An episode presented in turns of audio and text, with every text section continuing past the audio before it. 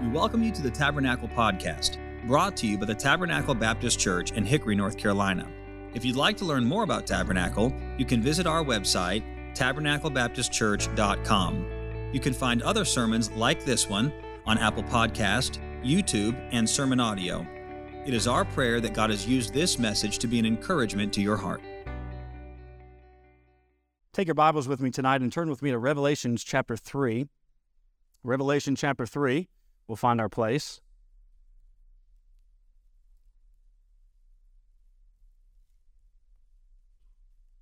Thankful for the opportunity to preach tonight, as always, and to share to you, with you, what God's put on my heart, what God's been speaking to me about.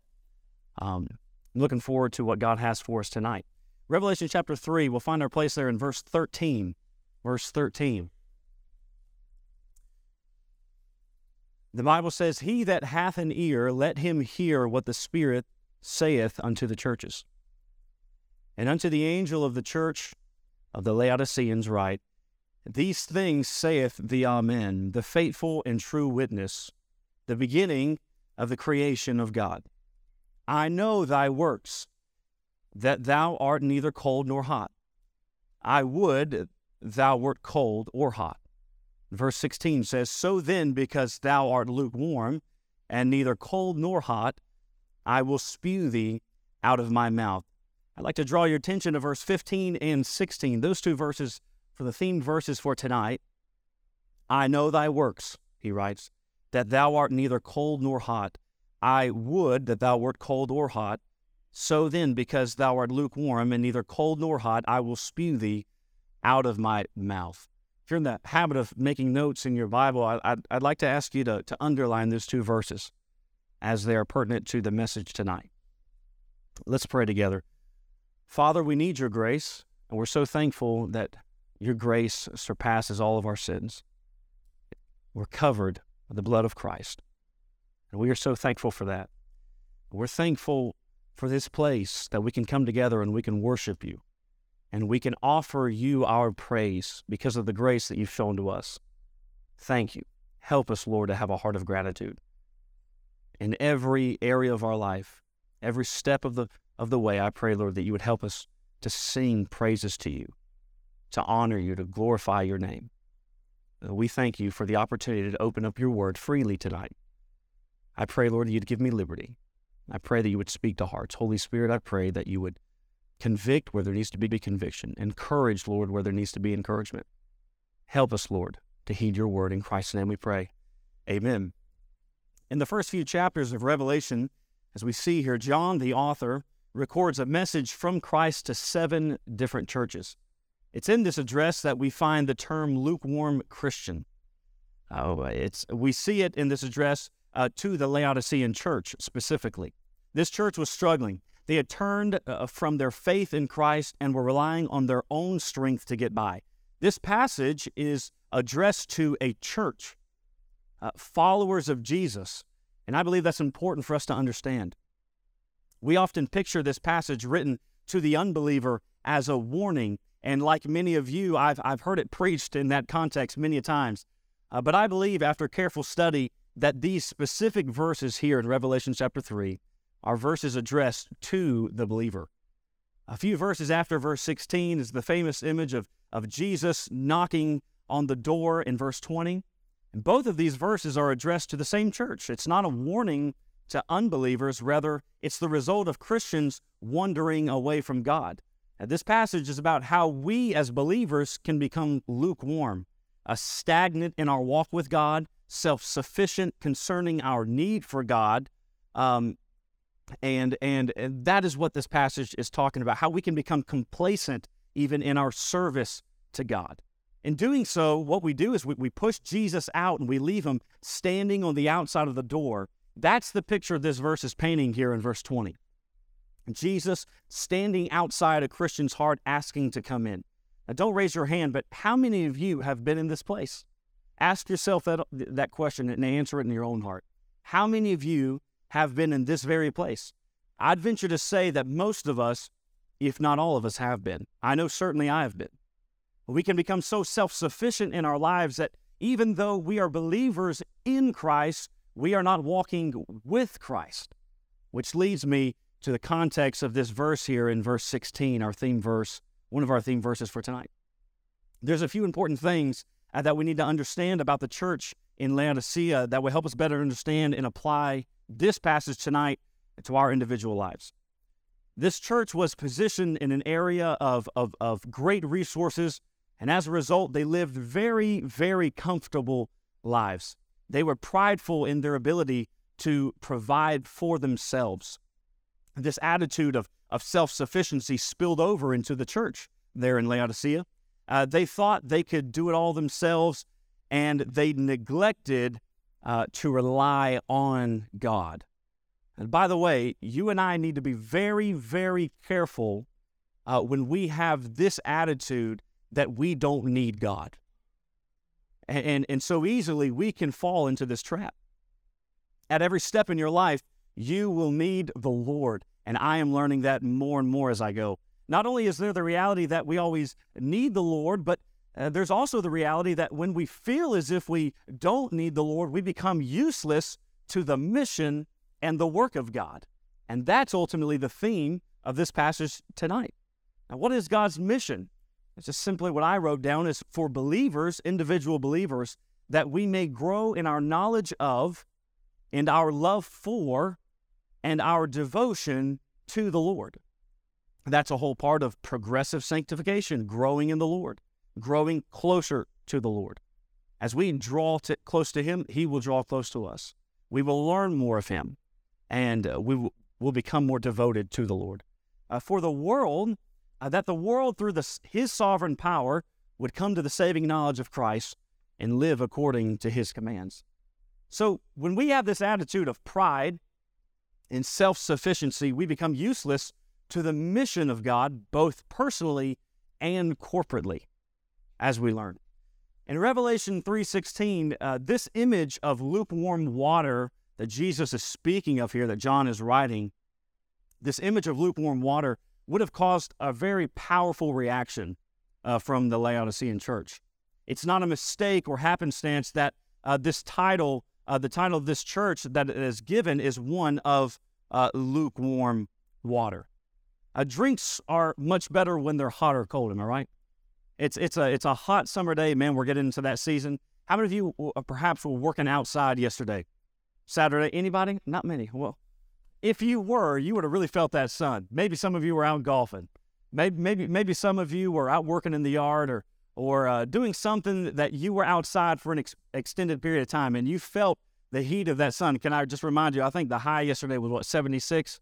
77, it's going to get a lot hotter, a lot quicker. But when it's a really hot day, I can imagine how some of these summer camp uh, workers feel. A cold drink is refreshing on a hot day. Uh, imagine in your mind's eye, it's it's November. It's November, and Starbucks has just released their pumpkin spice latte. You don't want a cold pumpkin spice latte on a cold November day. Some of you do. All right, if you're like my wife, you do. It's cold drinks in any season, right? But for the most part, you want a hot drink. When you when you get up in the morning and and you, you feel those cold, icy floors and you want something hot to drink, right? Drinks are just better when they're cold or they're hot. And that's just common sense. Uh, but all this city had access to was lukewarm water. The neighboring city of Hierapolis had a hot spring that was valuable for its medicinal effects. By the time it made its way to Laodicea through aqueducts, a, a, conduit for channeling the water to their city, it had lost much of its heat and its medicinal value. It became lukewarm. Another nearby city that was enclosed here of Laodicea was Colossae. And if you're familiar with the geography here, you'll know it was kind of encapsulated here in, in between, sandwiched here in between Hierapolis and Colossae. Well, another neighboring city was Colossae. It had cool, refreshing, life giving water that was the perfect, refreshing beverage. But by the time the cool and refreshing water reached Laodicea, it was no longer cold, it was lukewarm. You see, this is nothing new, but hot water is very useful. Cold water is refreshing lukewarm water is not so useful. What God is telling this church is that they are not useful to Him. Uh, they've become stagnant, lifeless, all about themselves. They've become lukewarm, which is why he says, I am about to spit you out of my mouth. Powerful words from the Lord Jesus Christ. An image that the church would be very familiar with when they sip their own water supply. God desired for them to be hot or cold. There was no in between. I don't know about your four year old, but my four year old has been um, doing this thing where he wants straight answers when he asks me a question. There's no in between. There's no room for maybe or we'll see. It's it's what he does is when he comes and asks me a question, he'll come up to me and he'll grab my face just like this, and he'll say, "Dad, can I go play on the trampoline? Yes or no?" And if I even begin to say, "Well, we'll see," yes or no, he wants a straight answer. I can appreciate that. Well, this is what God is telling them. He wants hot or cold. Anything in between is unacceptable to him. I wonder tonight how many Christians in this room have become stagnant in their relationship with Christ. They've become unfruitful. They've become self sufficient. They've become lukewarm. Very quickly, allow me to give you three signs of lukewarm Christianity. Three signs that we can observe from Scripture of lukewarm Christianity.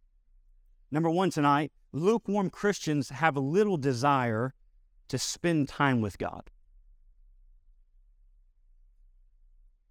Lukewarm Christians have little desire to spend time with God.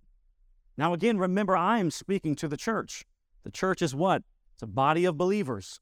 So, just as this passage is speaking to believers, I am speaking primarily to believers. Lukewarm Christians have little desire to spend time with God. Concerning this truth, I've noticed themes in my own life when I become a lukewarm Christian. And I certainly have been there.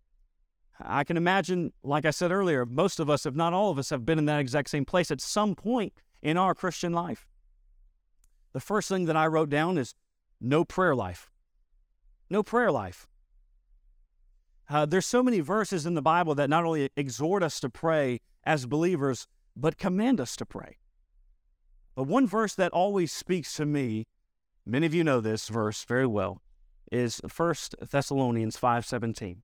These three words, pray without ceasing. Pray without ceasing.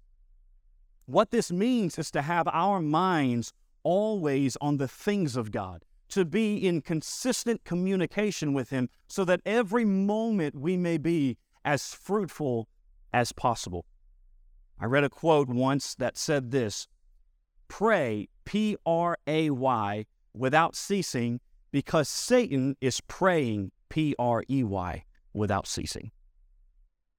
May we as God's people have our minds and our hearts constantly fixed on Him. Just as we sang this morning in the 830 service, turn your eyes upon Jesus. Keep your eyes on Him. No matter what life throws at you, keep your eyes on Christ. Now, it's easy for us preachers to get up here behind the pulpit, young or old or in between, and to say, do this, do that, keep your eyes on Christ, stay faithful to Him, be walking with Him, be in constant. But it's harder to do those things. Of course, we know. But may we as a church determine to keep our eyes on Christ at every step of the way.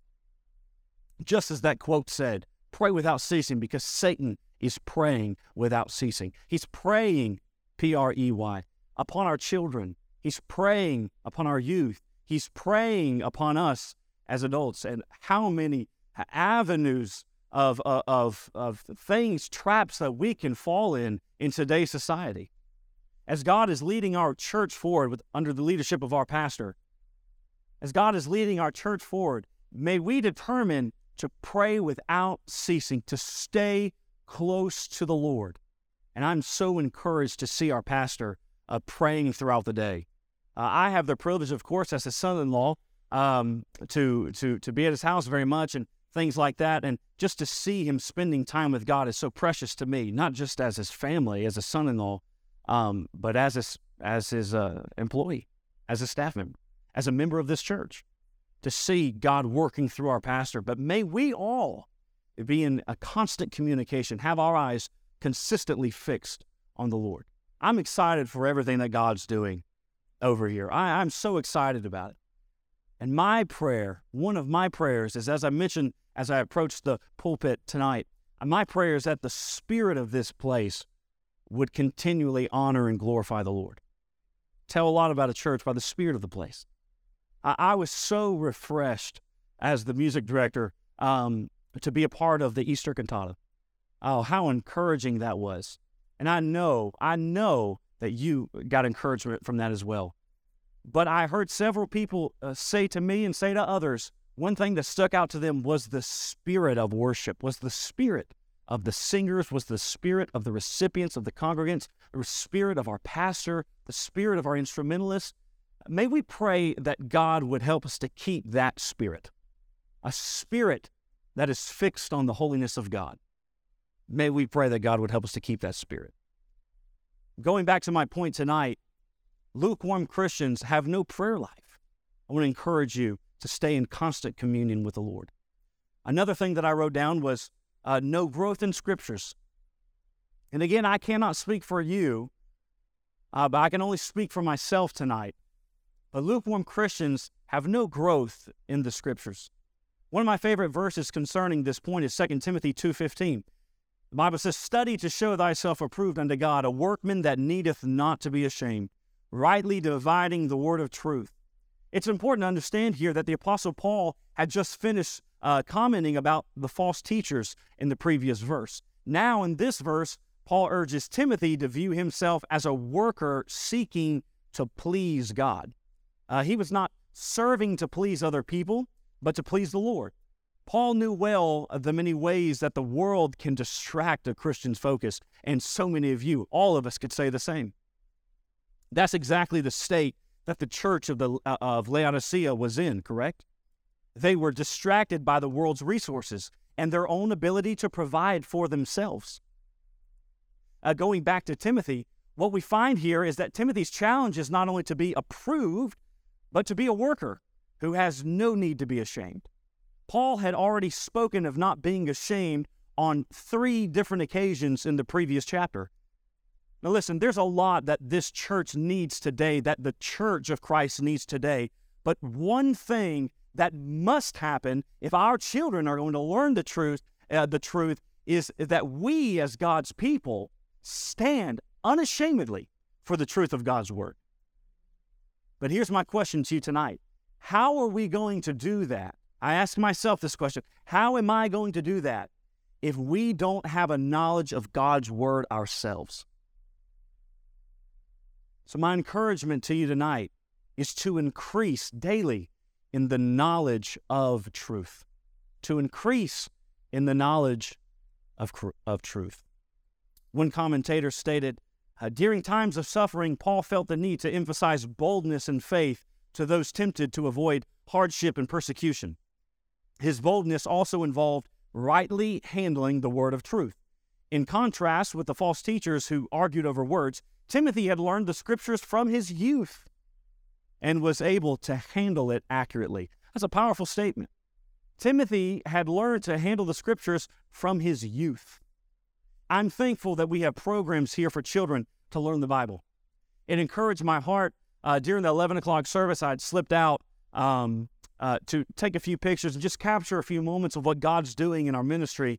And I, I made my way down to the Wonderfully Made ministry, and I got to see those kids, uh, those those young adults, even soak up the Word of God as as one of our ladies were teaching them, and teaching them with passion and with conviction and with love in her heart.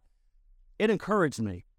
I never forget uh, a few months ago when Pastor had slipped out of one of the services and had gone down there just just to say hello to everyone, to see everyone. He doesn't do that very often. And he came back in and was talking about how encouraged he was. As I slipped into some of the uh, Sunday school classes, and as I slipped into some of the um, the um, the children's classes across the way, as as you were hearing the Word of God uh, preached this morning from Brian, uh, it encouraged my heart to see those kids uh, quoting Scripture and saying it out loud.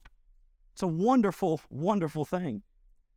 I'm thankful that when my son comes home, I hear him talking about how he learned that Jesus loves him and that he died to save him. What more could we ask for? What more could we ask for? I can say, as John said with confidence, I have no greater joy than to hear that my children walk in truth. I'm thankful. I'm thankful for the Word of God. And I'm thankful that we have opportunities here for our children to learn the truth. Not, not the world's truth, not this truth and that truth. You hear that said a lot today. Oh, this is my truth.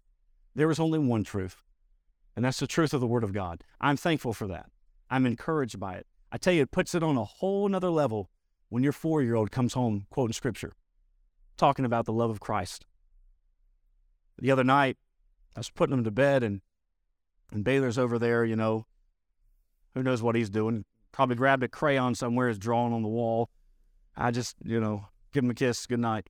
Um, I'm talking with Baylor and or Bennett, excuse me, and, and, and we'll be praying together. And uh, he prayed the other night. He said, "Dear Jesus," and normally he just goes in the list of our of our family members. Pray for Pops and Muzz and Avery and Macy and Connor and Hope, and he goes all the way down. It's precious to me. The other night, he, he threw something else in that prayer. He said, Thank you for dying on the cross for me.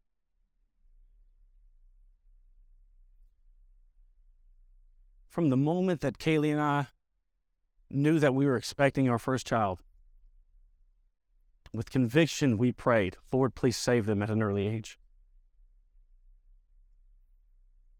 Save them. Holy Spirit, don't leave them without them coming to the saving knowledge of your Son. And we continue to pray that. But I'm so thankful for this place and for them to hear the truth of the Word of God what a blessing that is. Number two tonight lukewarm Christians have little desire for the sacred things of God. Lukewarm Christians have little desire for the sacred things of God. When I think about the sacred things of God, I think about music. As a music director, I naturally I think about music. We of course know that music is not the entire basis of worship, uh, as our culture today likes to say it is. Uh, but I believe that it's a big part of it. And while I know that there are different styles of music for different settings, and that's a whole other conversation, I believe as a whole that our music should be sacred in nature.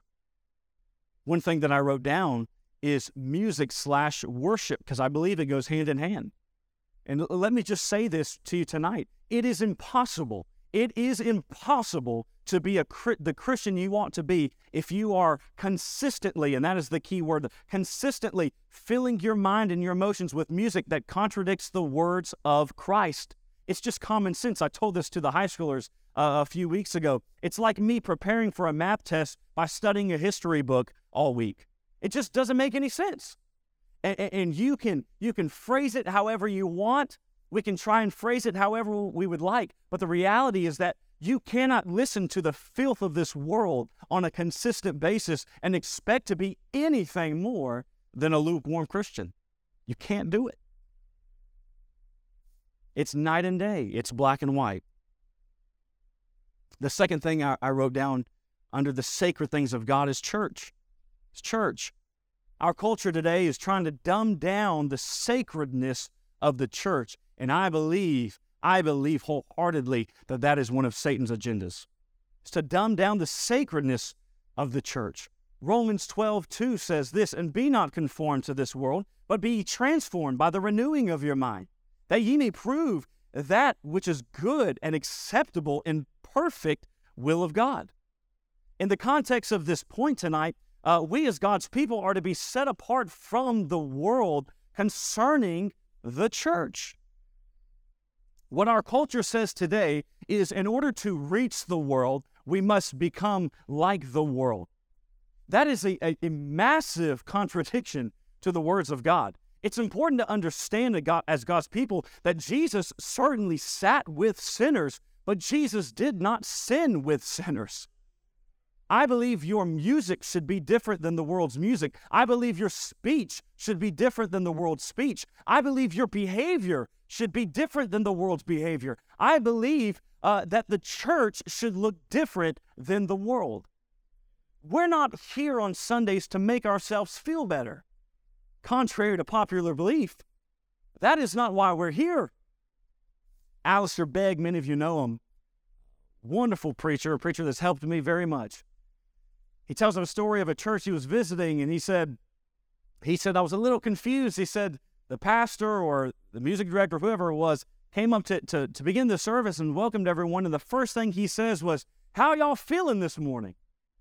He said, What do you mean, how are we feeling this morning? We feel terrible. Said, we've, we've gone all week, been beat up by the world, trying to discipline our kids, trying, trying to, to, to uh, go against the grain, as it were, in every aspect of life. We don't feel good if that's what you're asking. But that's not what we're here to do. Now, you may leave this place feeling good, and, and I hope that you do many times.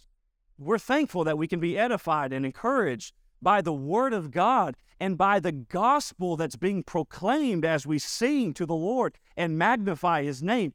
What a blessing it is to hear that Jesus looked beyond our fault and he saw our need. What a blessing it is to know that when Jesus views me, regardless of the sins of my past, regardless of the sins of my future, and he views me through the shed blood of Jesus Christ, that ought to make you feel good.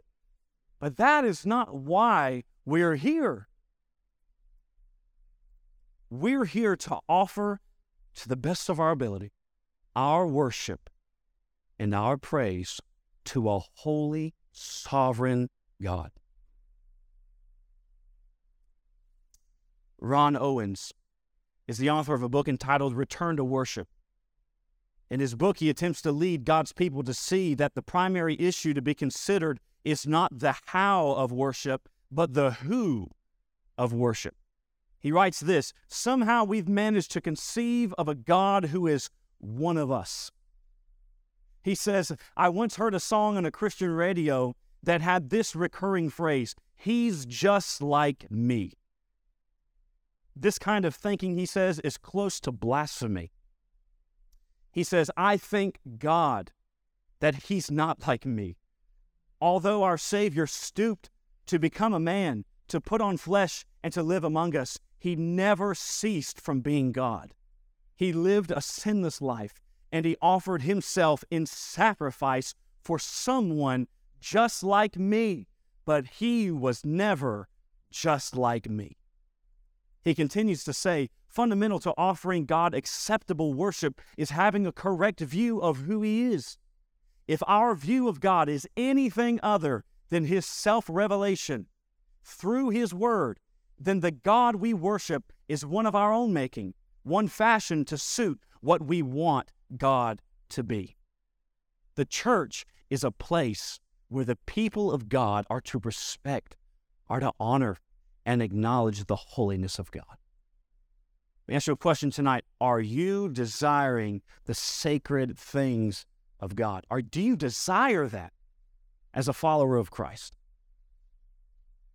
Number three, and lastly, lukewarm Christians fear the punishment of God greater than sin itself. Lukewarm Christians fear the punishment of God greater than sin itself. A 26 year old girl named Michelle wrote a blog concerning this topic. And here's what she had to say. I just thought it was interesting. She says, Lukewarm Christians aren't truly afraid of their sin. Instead, they're afraid of the consequences of their sins. They are afraid of the punishment that they will receive more than the fact that they genuinely hate sin and truly want to lead a life without any sin. They don't truly believe that the life that Jesus will offer them is better than the one that they are living in right now. Powerful words. May we heed those words. Proverbs 8 13 says, The fear of the Lord is to hate evil. The fear of the Lord is to hate evil. What does this mean to fear the Lord? This means to be in reverent awe of His holiness, to be in reverent awe of His holiness. So, if we truly have a proper view of God, we respect Him, we love Him, we desire to honor Him, then we will hate that which displeases Him. And there is nothing that displeases Him more than when a child of His willfully lives a life of sin. Why? Because He loves you, simply put. And He hates that sin in your life so much that He literally gave His Son to die for that sin. That's how much He hates that sin. He longs to forgive you of that sin. Here's my exhortation to you tonight. It's found in Psalm 101, verse 3 It says, I will set no wicked thing before mine eyes. I hate the work of them that turn aside. It shall not cleave to me. We ought to write that down on a sticky note, on the mirror in our bathroom, on, on something, on a piece of paper, put it on the fridge. I will set no wicked thing before mine eyes. I hate the work of them that turn aside. It shall not cleave to me. Now, don't raise your hand, answer this in your own heart. Do you desire to be used of God? I don't mean to confuse you tonight. I don't mean to confuse you. Uh, is he speaking about uh, uh, our usability for the Lord, our, our willingness to be used of God? Is he speaking about what it means to be a lukewarm Christian? I believe they go hand in hand. This is what John is writing to the church of Laodicea. Jesus is saying, I, I would that you were hot or cold. Because when you're lukewarm, you're useless to my work. You're useless to the mission of God. God is doing, as I said earlier, a great work here. We can all sense that. We, can, we all know it. Praise his holy name for it. I, I pray as we as we sang in choir practice that all the praise goes to Jesus. All the praise to him alone. But I ask you this question how many of how many members do we have in this church that have become lukewarm Christians? As God is moving us forward, I can't answer this for you, but I'd venture to say that all of us would agree that we desire to be used of God. We desire to be used of God in our community. We desire to be used of God in our homes, in our children's lives, in our family members' lives. God cannot use someone who is not willing to be used. God cannot use someone who is so set on their pride and their self sufficiency. It's all about me. It's all about what I want. It's all about what I have. I, I told my wife when we first got married, I said, honey, I'm just being honest with you. Uh, you're marrying someone who, who most likely will not be very wealthy in this life, financially speaking. And that's, be, that's not because I don't believe in myself or anything of that sort, but I know that what money does to me. Boy, when I have what I consider a lot of money, um, I, I, I tend to just coast. I don't know how you are, but for me, um, when I, I, I feel that everything's okay, and, and no doubt, no doubt, there's nothing wrong with that. But how often, financially speaking, we can get into that boat of self sufficiency. Well, I've got everything covered. I, I, I don't really need anything else. And therefore, we're, we're pushing God out of our lives. Can I tell you something? That if you are a child of God, God will do something to get your attention. It, it may not be pleasant, it may not be pleasant. God has done that several times in my life, and let me tell you, it wasn't pleasant, but it was necessary. And I'm very thankful for God's leading in my life. Do you desire to be used of God? When we are not spending time with God, when we are not desiring the sacred things of God, and when we are more concerned uh, with the uh, chasing of God rather than the sin in our lives, we are just like the Laodiceans We're useless to the work of God. I can't speak for you, but I desire to be used of God. That is my desire. The Lord knows my heart. I desire to be used of God however He sees fit. May our prayer be tonight that we would draw close to Him, walk with Him, talk with Him, honor Him, fear Him, so that God may take our lives and use them for His glory. I, I think it's important to, to say this before I close that in verse 3, if you'll go home and you'll read Revelation chapter 3, you'll see on three different occasions that John writes the exact same words He that hath an ear, let him hear what the Spirit saith unto the churches. I believe that when the same verse is, is repeated in one setting, I believe that that is not done by happenstance. I believe that, that John placed an emphasis on that verse because he wants believers to hear what the Spirit saith unto the churches. May we draw close to the Lord. I believe Frances Havergal said it best when she penned the words Take my life and let it be. Consecrated, Lord, to thee. Take my hands and let them move at the impulse of thy love. Take my feet and let them be swift and beautiful for thee. Take my voice and let me sing, always only for my King. Take my lips and let them be filled with messages for thee. Take my silver and my gold. Not a mite would I withhold. Take my love, my God, I pour at thy feet, its treasure store. Take myself, and I will be ever only all for thee. Thank you for listening. We pray that God has used His Word to speak to you today. If you'd like to learn more about Tabernacle, you can visit us online at tabernaclebaptistchurch.com. There, you'll find additional information about our church, opportunities to partner with us financially, as well as other resources that we hope can be a help to you. May God bless you, and thank you once again for listening.